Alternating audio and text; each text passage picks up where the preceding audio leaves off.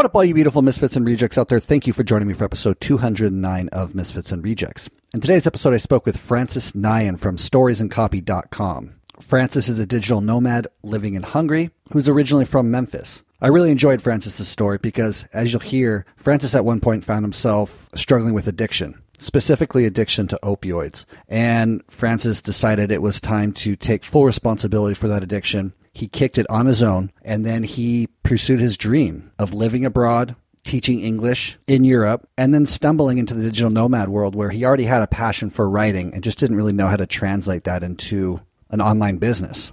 Until, as he said, he met someone who kind of pointed him in the right direction, and that's how storiesandcopy.com was born.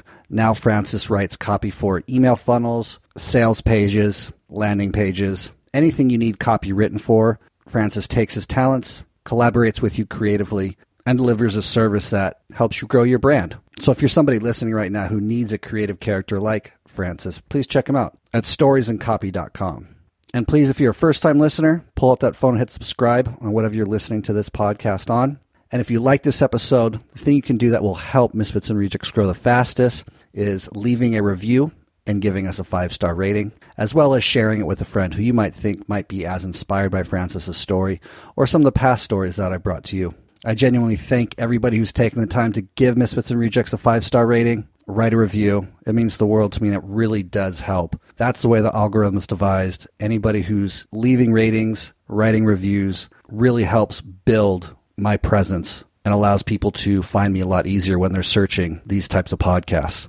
So I appreciate you taking the time and doing that. And again, I have no doubt you'll enjoy this story with Francis Nyan from storiesandcopy.com. Welcome to Misfits and Rejects, a podcast about the lifestyle design of expatriates, travelers, entrepreneurs, and adventurers. I'm your host, Chapin Kruder. Enjoy. I didn't fit in America. With cocaine, there's just always too many guns and too many bad attitudes. I quit the limiting stories. Really try to overcome that fear.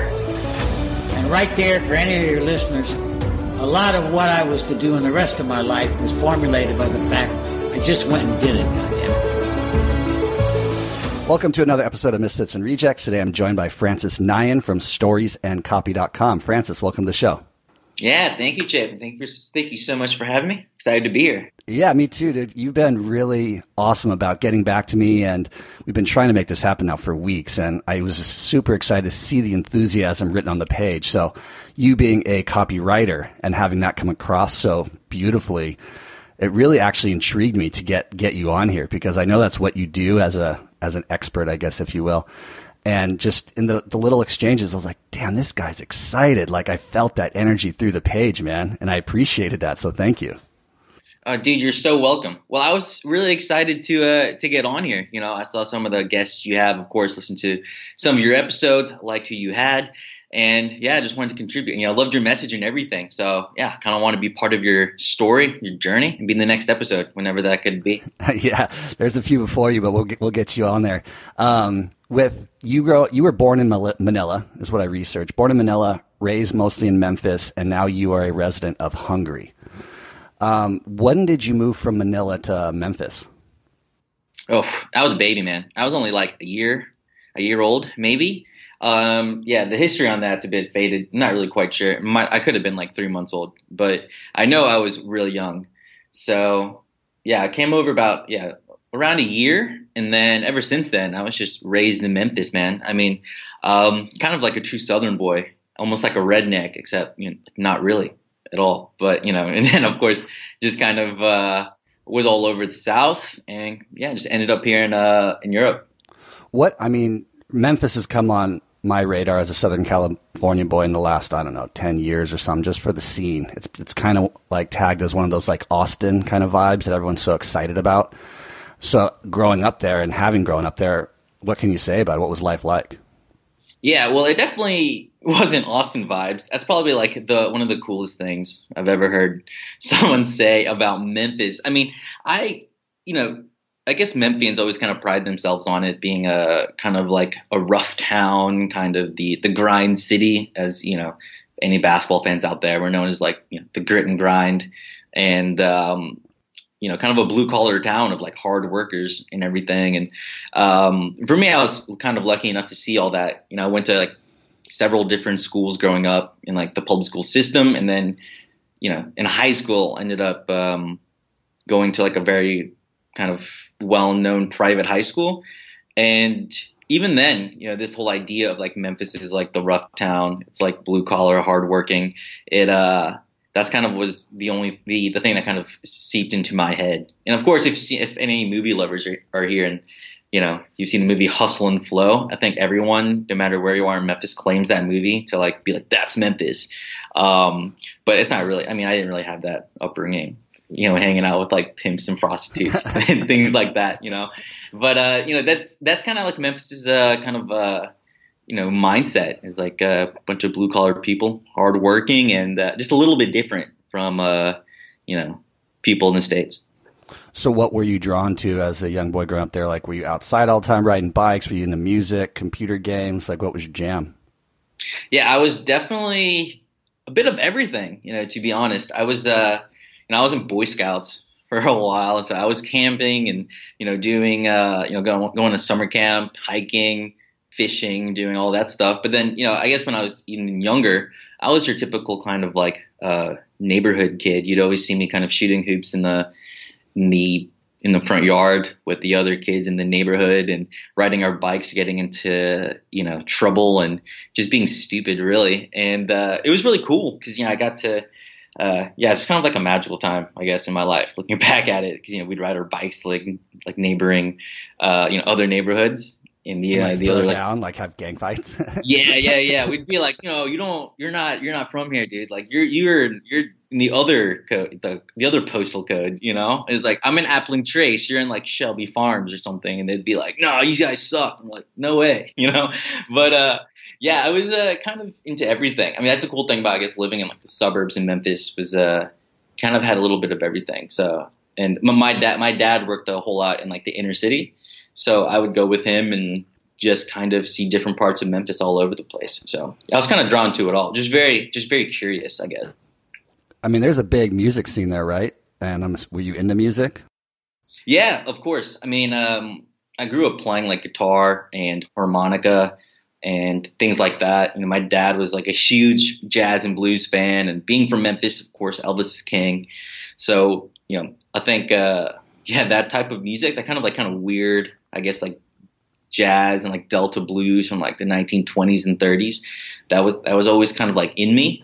And, I was always really interested in that. So even nowadays, it's like one of my like musical playlists that I have when I'm working is like, there's like rockabilly, kind of like Elvis Presley, like Johnny Cash, like Eddie Cochran, like this kind of like rockabilly, like rock and roll, like blues rock stuff. It's like that's still with me. Now I'm like 20 years old, and I still listen to like the same 10 songs sometimes from that era. Yeah. Did you just say you're 20 years old? No, I'm 28. Oh, okay. Gotcha. I was going to say you're a young man, dude, for already living in Hungary and like having a seemingly well-established business, dude. I look 20. Did you go the classic route of like college and then, you know, travel Europe after you finish college and then decide what you want to do? Or did you get in the corporate world, or how'd that play out? Yeah, I definitely went to college. I mean, it was I did do that route because like that's just the typical route, you know. And did you go to studied art. No, I went to speaking of the South, I went to like an even smaller, like I went to Mississippi, like for university. I went to Millsaps College, like small liberal arts school. I guess I really love the South.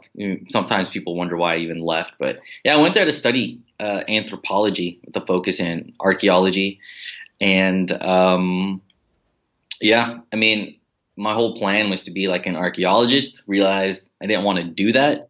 And you know, I had like a little bit of, I guess I partied too hard, I guess you can say, and in university, in college. So like I was dealing with a little bit of like an addiction towards the end of it. And in October 2014, so only a few months after I graduated, I had like an overdose. And then I guess I had my gap year after that, just trying to stay clean and stay out of trouble. And yeah, I guess my first like real job out of college was like 9 months after my overdose. So like in October 2014 was when I had it, and then I think in yeah, I think April, I had my my job offer to teach English in Barcelona, which was like my main goal. So that was like my first, like, I guess, my first steps into like the real world. So, yeah. This is so cool. Do you mind me going a little bit deeper into your party scene? And my question pre and post party scene is, did you always have the ambition to go to Barcelona? Like before you were like super party guy, and then, or did that kind of come after in order to get out of that scene? Cause you just want to separate yourself from it and just get out of that situation. Oh, a bit of both, a little bit of both, really. You know, ever since I was younger, you know, I still remember there's like this story I tell like my good friends. It's like, and they always ask like, how did you end up moving and going, you know, becoming an expat? And I always tell them when I was 7 years old, I remember looking outside my window and having like this feeling of like, I want to go travel. I want to see the world. So that feeling has always like stayed with me, even as a kid. And, you know, in college, you know, pre-party scene, even during the party scene, my whole thing was like, I want to go travel. But of course, I got way too into it. You know, I was dealing with a lot of substance abuse. And then when it stopped, I was thinking, you know, all right, well, that part of my life is over. I'm clean now. I can focus on things I really want to do. And yeah, I think like 2 months after my overdose and I was getting clean, I like signed up for like this international TEFL, you know, certification, and was like, all right, this is going to be my ticket to the world. And, you know, it was just a bonus that, you know, I wouldn't be around, you know, drugs or anything anymore. So it was like kind of a cool package deal. That is interesting. It's also an interesting perspective because I have been to Barcelona and I know the drug scene in Barcelona. So it's like from somebody who is coming off an addiction to going into an environment at that age where there's a lot of those circles you could have easily fallen back into. How'd you prevail? I mean, are you in a 7 or 12-step program over there as well when you get there or what? No. So I actually didn't go to like a rehab. My whole thing was like, you know, my mom, you know, bless her heart, is actually works in opiate recovery, which is where I had my problem. And I kind of told her, I was like, Mom, look, I don't want to go to rehab, and I know you know I'm smart. Let me do this. You know, I promise you, I'll make it right and make you really proud of me. So this was all kind of part of it. And while I was over there, I didn't have a temptation to do it, just because before then, I got my habits down pat. You know, I was working out every day. I was getting really into mindset, just really diving into like personal development, just like a little bit. So when I got there, it wasn't, I wasn't like tempted to do any of the drugs or anything. Plus I was really intimidated by the city. You know, I just came from like a, small, you know, southern town, big city in Mississippi. And all here it is, it's Barcelona, this big, massive cosmopolitan, metropolis kind of. And, I was like kind of intimidated, man. I was like, all these people from other countries, I don't know the language, you know, one hell of an adventure. And so when I got there, it was like one step at a time. It was like, you know, I was more just like hanging out, having a beer, but like really not going hard in any way. Yeah. That endorphin hit is probably kind of similar. It's very overwhelming, especially when you're in a new city like Barcelona and it just, everything's new.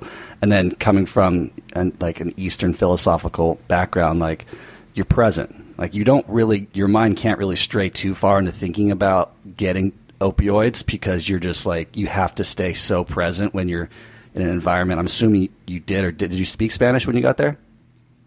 I was speaking Spanish while I was there. I only spoke a little bit when I first got there. Okay. So then, yeah, you're overwhelmed by the language. So, I mean, I guess you could have gone either way. You could have just been overwhelmed and said like, fuck this, I'm going to escape back into opioids. Or you did what you did and you stayed focused and you stayed on the path and just let that overwhelming sensation kind of be your guide. Yeah, exactly. And I was just really excited, you know. I was overwhelmed, but I was like, man, this is such a crazy adventure. And I remember, you know, when was it? Around August or September in 2015, and I was like hanging out with like my host family, because I was with my host family there for the first like 3 months or so, and we were in the Pyrenees. And I was thinking, man, I can't believe it. A year ago, I was like just doing drugs in like a gas station, and now I'm like here in the mountains, like in Barcelona. Like this is insane. So I couldn't even really think about like, you know, doing anything bad, because I was just so excited. And I was just really grateful, you know, in the moment of being like, you know, this is really cool. And yeah, I mean, there's no way I was gonna like mess it up by like doing anything stupid, like going back to drugs or anything. Yeah, that's beautiful, man. I'm stoked for you, and thank you for sharing that so openly.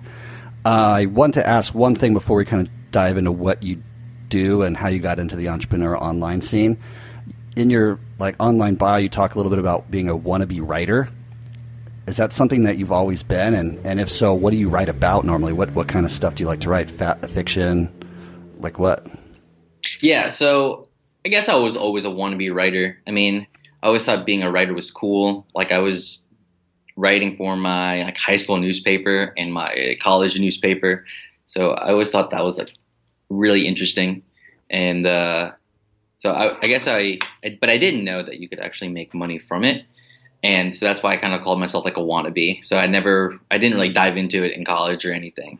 But, you know, even between then and me starting my writing business, I was just like dabbling, you know, and anytime somebody kind of needed writing, then I would do it, but I wouldn't even get paid for it. It'd be mostly like, can you like buy my groceries this week? I'll write this blog post for your website, or write like this landing page for your product. Yeah, I didn't even know it was called a landing page. I didn't even know it was called copywriting, really. So I called myself a wannabe writer for the longest time, because it was more like I was just writing anything because I thought it was pretty fun.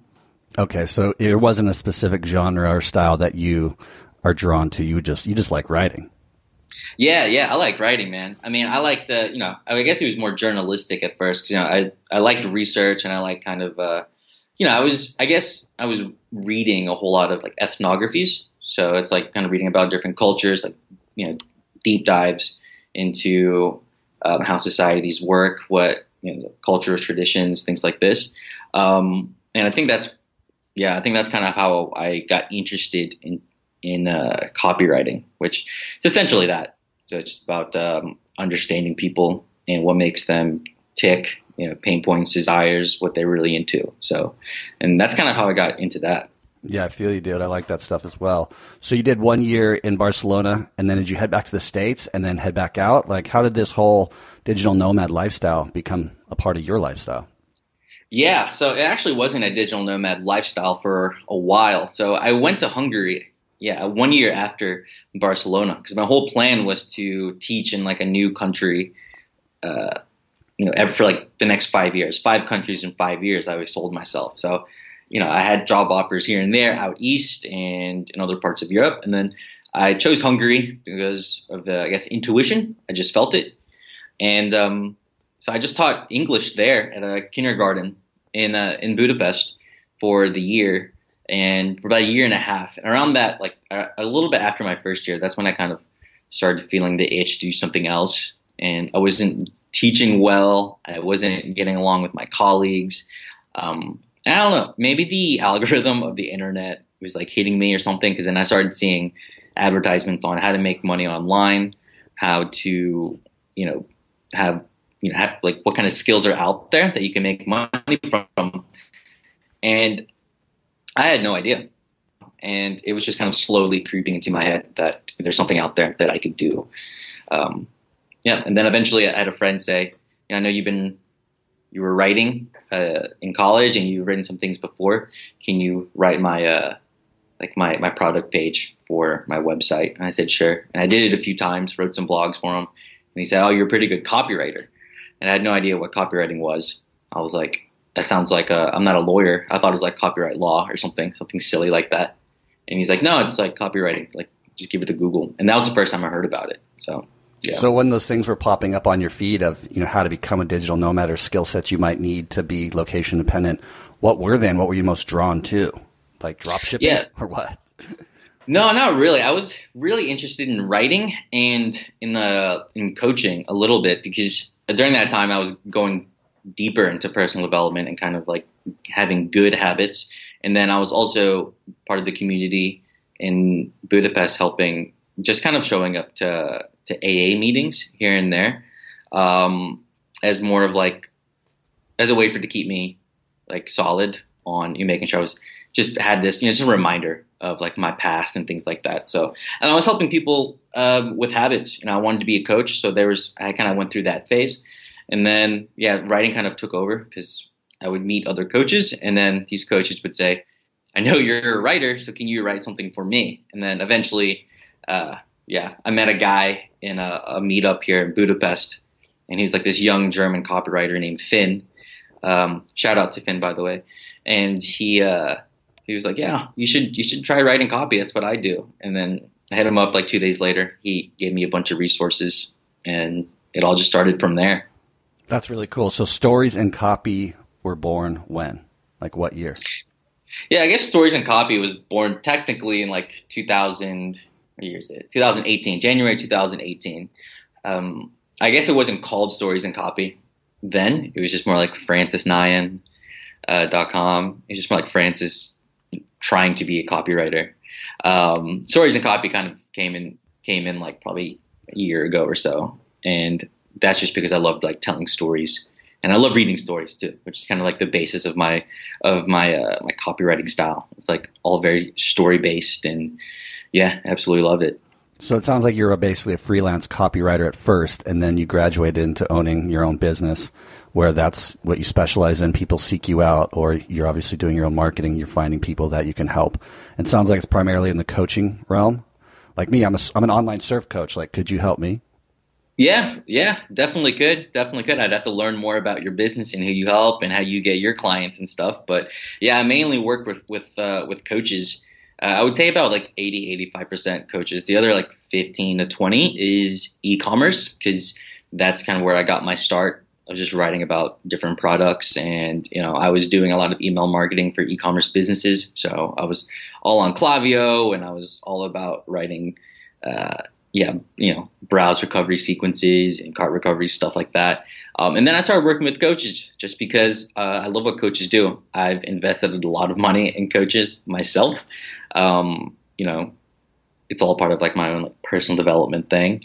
And yeah, I mean, I've worked with like all kinds of coaches, from, business coaches, from mindset to dating to health and wellness. I mean, back in like April, I worked with like this like sex coach. It was like living in Bali or something. And I was like, what am I getting myself into? This is like, how do I do research for this?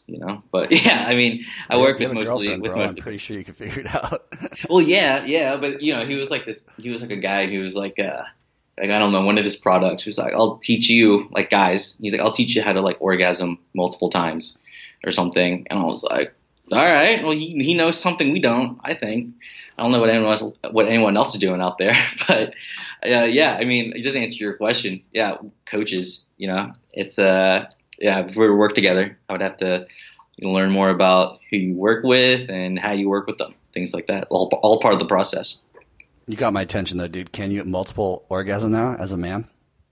I wouldn't say I tried out the product. I guess I need to join his masterclass and get his coaching. Mm-hmm.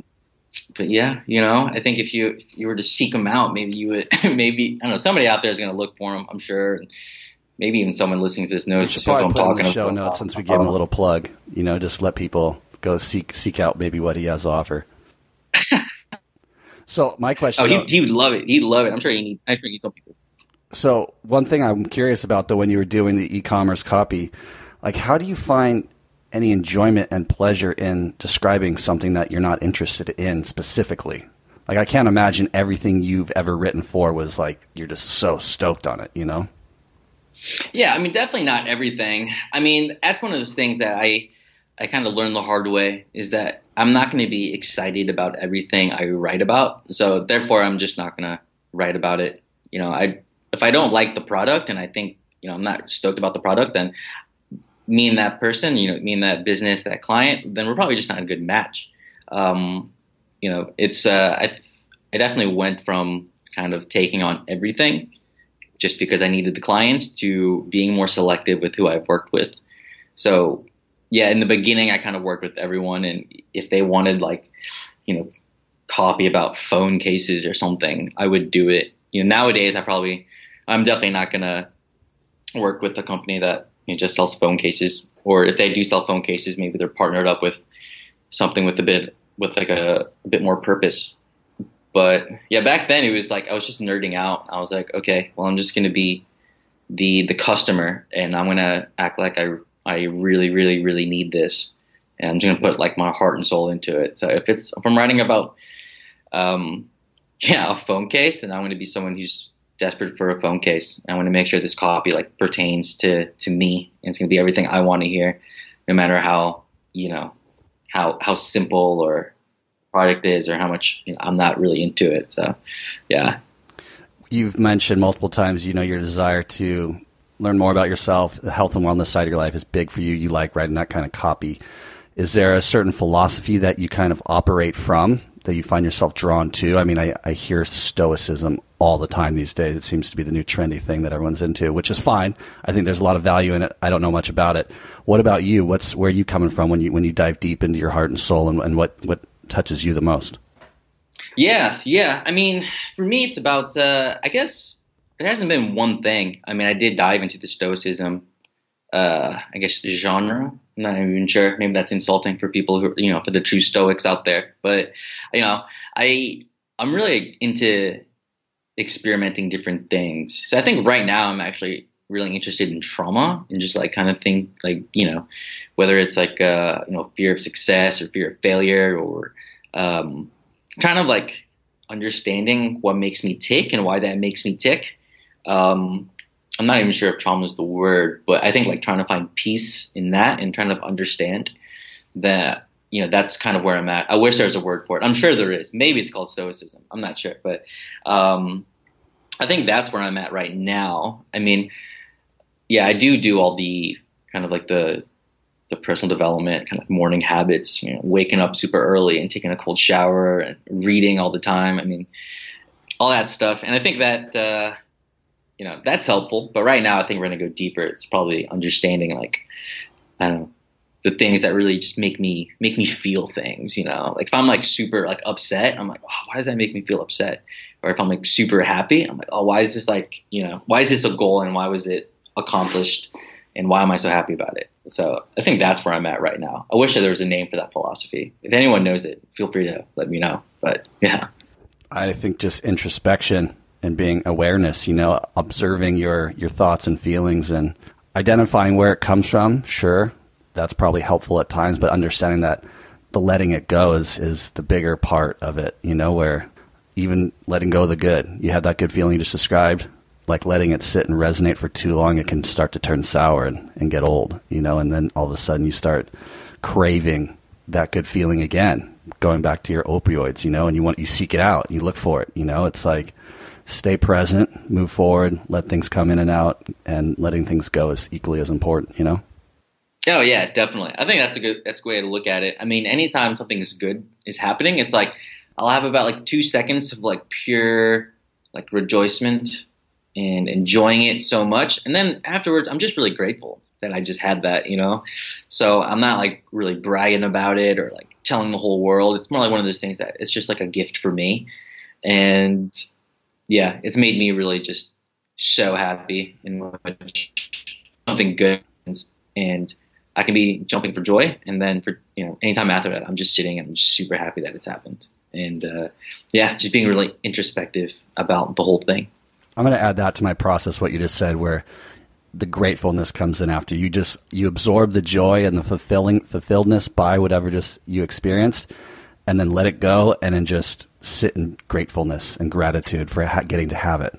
And I think as well with the pain and suffering that we all go through as well, emotionally, physically, whatever, you like just the gratefulness that you still feel. I think that's a really key component to rounding out, I think, just being a present person. With you earlier saying, I think you said that you were trying to do the 5 different countries teaching English throughout a 5-year process, and you made your way to Hungary and you didn't like it there originally. Was that what I remember you saying? Oh no, I loved Hungary. It's one of the reasons why I'm still in Budapest. I didn't really like my teaching job. Okay. There after about a year, I was just kind of like burning out there. I see. So yeah, you decided to make Hungary your residence, where you have a residency. How long have you been there now? I've been there. Well, I guess in my entirety, like 4 years, and I've only had residency for about 2 years. Okay. I think that's the math on that. Yeah, so the audience knows you're sitting in Portugal right now on a little vacation and just found out that they're closing the borders again, so you're debating whether you should rush back or not. Did you fly to Portugal? Or did you take a class? I flew here. And yeah, the whole plan was like to just I was actually supposed to leave to go back to Budapest like 2 days ago, but then yeah, my girlfriend and I were just like having such a good time, and we're like, we could just stay and hit the beach up somewhere. You know, Airbnbs were like pretty cheap here, so I think they're trying to attract more tourists and people to come. And yeah, we were like super excited. Yeah, I think even the person we messaged for our next Airbnb just like said yes like 3 hours ago, and then like 2 hours ago, you know, I had like friends saying like, "Are you coming back? Because they're closing the borders maybe on Sunday," and it's Friday now, so it's like, should we risk it? And we don't even know what closing the borders really means. It's like we keep hearing different things where it's like all flights are off, or it's just to different countries, or, you know, we're residents and she's Hungarian. So it's like, you know, what can work? You know, what should we do next? So I guess after this, I'll do some more research and make a decision. Has there been a big spike? Obviously there is if they're taking the precaution to close the borders. Last time I heard, there wasn't a big spike. You know, I guess any spike in general is pretty worrying. I know there's a big spike in Spain because I was in the gym the other day and I saw it was like 3,000 new cases in Spain or something. So, just being safe, I suppose. But yeah, we're not really sure what to do next. The life of a digital nomad, you get to do whatever the fuck you want. Exactly. So it sounds like you're reading Spanish and understanding it still. And then how's your Hungarian? My Hungarian's okay. I mean, my first year in Budapest, you know, before I was even like working online, I took lessons for an entire year, and you know, I was going to like language meetups and things like this. So I was having a good time speaking it and things like that. And most of my Hungarian friends, all my Hungarian friends speak English like super well. So even when I'm with them, you know, we all speak English together, so I guess I should be practicing with them, and I think I speak it okay now. I mean, you can't ask me to, you know, talk about, you know, Marxism or politics in Hungarian, but you know, we can talk. I can have a conversation a little bit. Is Marxism a conversation that comes up often within your peer groups? Not for a few years. I think back when I was in my liberal arts college, it was like a topic that people, you know, you would like kill a pack of cigarettes and talk about it. But yeah, nowadays, not so much. That's so interesting. So how does your mom feel about all this? And is she coming to visit you? And obviously she probably misses you. Yeah, she does miss me. I mean, I don't see her very often, and we do talk like every few weeks. My mom's like really chill, 'cause like I moved away when I was 17. You know, for college. So she's used to me not being there. So she'll call me every few weeks and we'll chat for a few minutes, and she knows I'm away. So it's like, she does miss me, and we'll see each other when we take like a big family vacation. But she's really, especially the past few months and the last year with business growing, and, you know, she's heard me in a few podcast interviews. So to her, it's like, yeah, it's like the equivalent of me being like Jay Leno. For her, so she thinks I'm famous and stuff. So, God, you know, bless her heart. And I know she's really proud. So, but you know, she wants me to come home. You know, I'm a mom's boy at the end of the day. I do want to see her. I should be home right now. Actually, I think that was the plan, to go back to Memphis for, you know, at least 2 weeks. But yeah, I hope I'll see her again soon. That's rad. So, take me through working with you specifically, and me employing you to maybe help me with my surf service online. Like, how does that process work, and how could a listener who might be interested in your service get to know you a little bit better through this description? Yeah. So, I mean, the typical process that happens is, you know, either I reach out to you, you reach out to me, and we get on a call together. So to understand what your business is, what you do, who you serve, what your goals are, what's working now, and what's not working. And from there, I can kind of determine if we're a good fit, you know, to see if we're, you know, aligned with our values and things like that.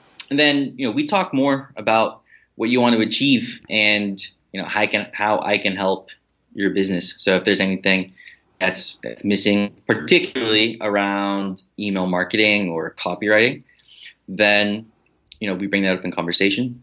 And then afterwards, I'll probably send you a proposal of, you know, what the project will entail and the goal that we want to achieve. And yeah, and then after that, we kind of decide on next steps, on whether you want to continue or wait a bit, or if you want, you say hell no, and you know, you never want to talk to me again. That's fine too.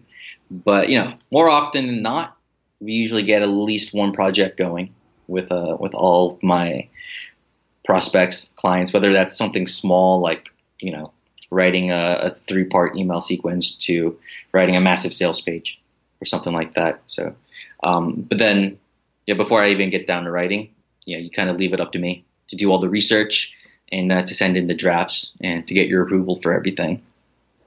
So it's project-based. It's not like a reoccurring subscription model. No, not yet. Not yet. I mean, I am on retainer with a couple clients where I'm pretty much, like a freelance, I don't know, employee of theirs. You know, they have a content and, or, you know, they just want me on call for anything. So I guess that's like the subscription model in a way, not precisely, but, yeah, I guess in terms of projects, that's how it goes for right now. And then of course I always want to do, you know, long-term relationships. So rarely do I ever end a project and just say, all right, great, have a great life. You know, it's after that, it's, I want to keep in touch. You know, this is like, I'm in marketing, but this is like, you know, the business of people, and, you know, the people I work with, I want to see them succeed. So I want to do everything I can to help them on their journey as well. And so, yeah, usually it's going to be some type of long-term relationship, whether it's, you know, constant work and consistent work, or, you know, I'm the copywriter or email strategist they have, you know, first on their minds if they need someone like that. So, yeah. And pricing is based on the size of the project and the scope and what they need from you. Yeah. So like pricing is always a bit weird in the sense that it's customizable. And it's always based on like, yeah, the circumstances. I'm smiling now because I was like speaking with the coach a few weeks ago, and he was like, I told him, I was like, yeah, I'll send you a proposal with my fee and everything. And he's like, oh, no. I thought this was a sales call. You should tell me the price now. That way, you know, I'm like hot and ready to buy. So then I'll let you know. And I was like, I mean, everyone has their own process, man. And, you know, it's like, you know, I'm not trying to bring you into my program. It's just like, I need to look at my calendar and see what's ahead and, you know, things like that. But, yeah, everything's pretty customizable. Are you finding a lot of your clients coming from the DC? Coming from the where? Dynamite Circle? A little bit. I mean, I wouldn't say so much. I mean, recently, yeah. But no, I think I have a lot of clients from like just referrals. Okay. And right now, just because I kind of have like, yeah, different kind of goals right now. But yeah, I mean, like the way I get clients is mainly through referrals. I haven't gone into like paid advertising or anything. I'm trying to make it a point to never do paid advertising. I guess until I maybe have a new facet, new part of my business I want to focus on. But yeah, right now it's mostly through referrals. That's the best, right? That's the strongest. If you could speak to an amateur writer out there or somebody who's in a job that they don't like and they'd love to learn how to get into the freelance copywriting or get on the road as a location independent writer, can you talk to them and maybe just give them a play-by-play on what to do, the steps to take? Yeah. I mean, first of all, you know, everything that you need to do it is out there already. I mean, the way I did it, I didn't take like a course or anything like that. I just watched YouTube videos on, you know, 1, how to write copy, and then 2, how to be a freelancer. And everything's there. And, you know, after that, it's just taking the smallest step. So if you are interested in writing, then I advise you to just write and, you know, try to figure out what you like writing about. Because when I first started out, I was writing I was a content writer. I was writing blogs. I was writing all these articles. I was writing lead magnets, sales pages, emails. And, you know, I realized that eventually I just really like writing emails and sales pages. And so most of my work is emails right now. So like 15, 20% is like sales pages. But it's really, it was because I was able to try different things and just like get my feet wet and just get experience that I was able to have confidence to like take the next step. So if anyone's interested in any of that, then really just take action, but don't have to go super big and like quit your job or anything. Just like take the smallest step, whether that's doing research or, you know, going on Upwork or cold pitching someone to write like a $5 blog post like I did when I first started out, then just do that. I mean, it's a compound effect. Everything is going to kind of build. So yeah, just take small steps and be patient. That's great advice, Francis. Folks out there listening, if you want any copy, check him out at storiesandcopy.com. Thank you, Francis, for your time. Yeah, thank you. See y'all later. Awesome, Francis. Thank you so much for your time. I appreciate you. Super inspired and looking forward to crossing paths with you sometime in the near future and getting to check out Hungry. Please remember, if you're a first-time listener, hit that subscribe button. Leaving a rating of 5 stars and a review really helps me out, as well as sharing this with a friend who you feel might enjoy this type of podcast. I thank you so much for joining me. Looking forward to seeing you in next week's episode, Monday morning, 9 a.m. as usual. I hope you are well, wherever you're hearing this at. I think you all are so very beautiful, and I'll see you next week. Take care. Ciao. Thank you for listening to Misfits and Rejects. I hope this inspires you to think about your life situation, where you're at, and possibly make a big decision to choose something different for yourself if you're unhappy with where you're at in life. I hope these people that I interview inspire you to go out, spread your wings, and try something new, to live a different lifestyle that maybe your whole life people were telling you was the wrong one, but when in fact it's the perfect one for you. And I'll see you next time.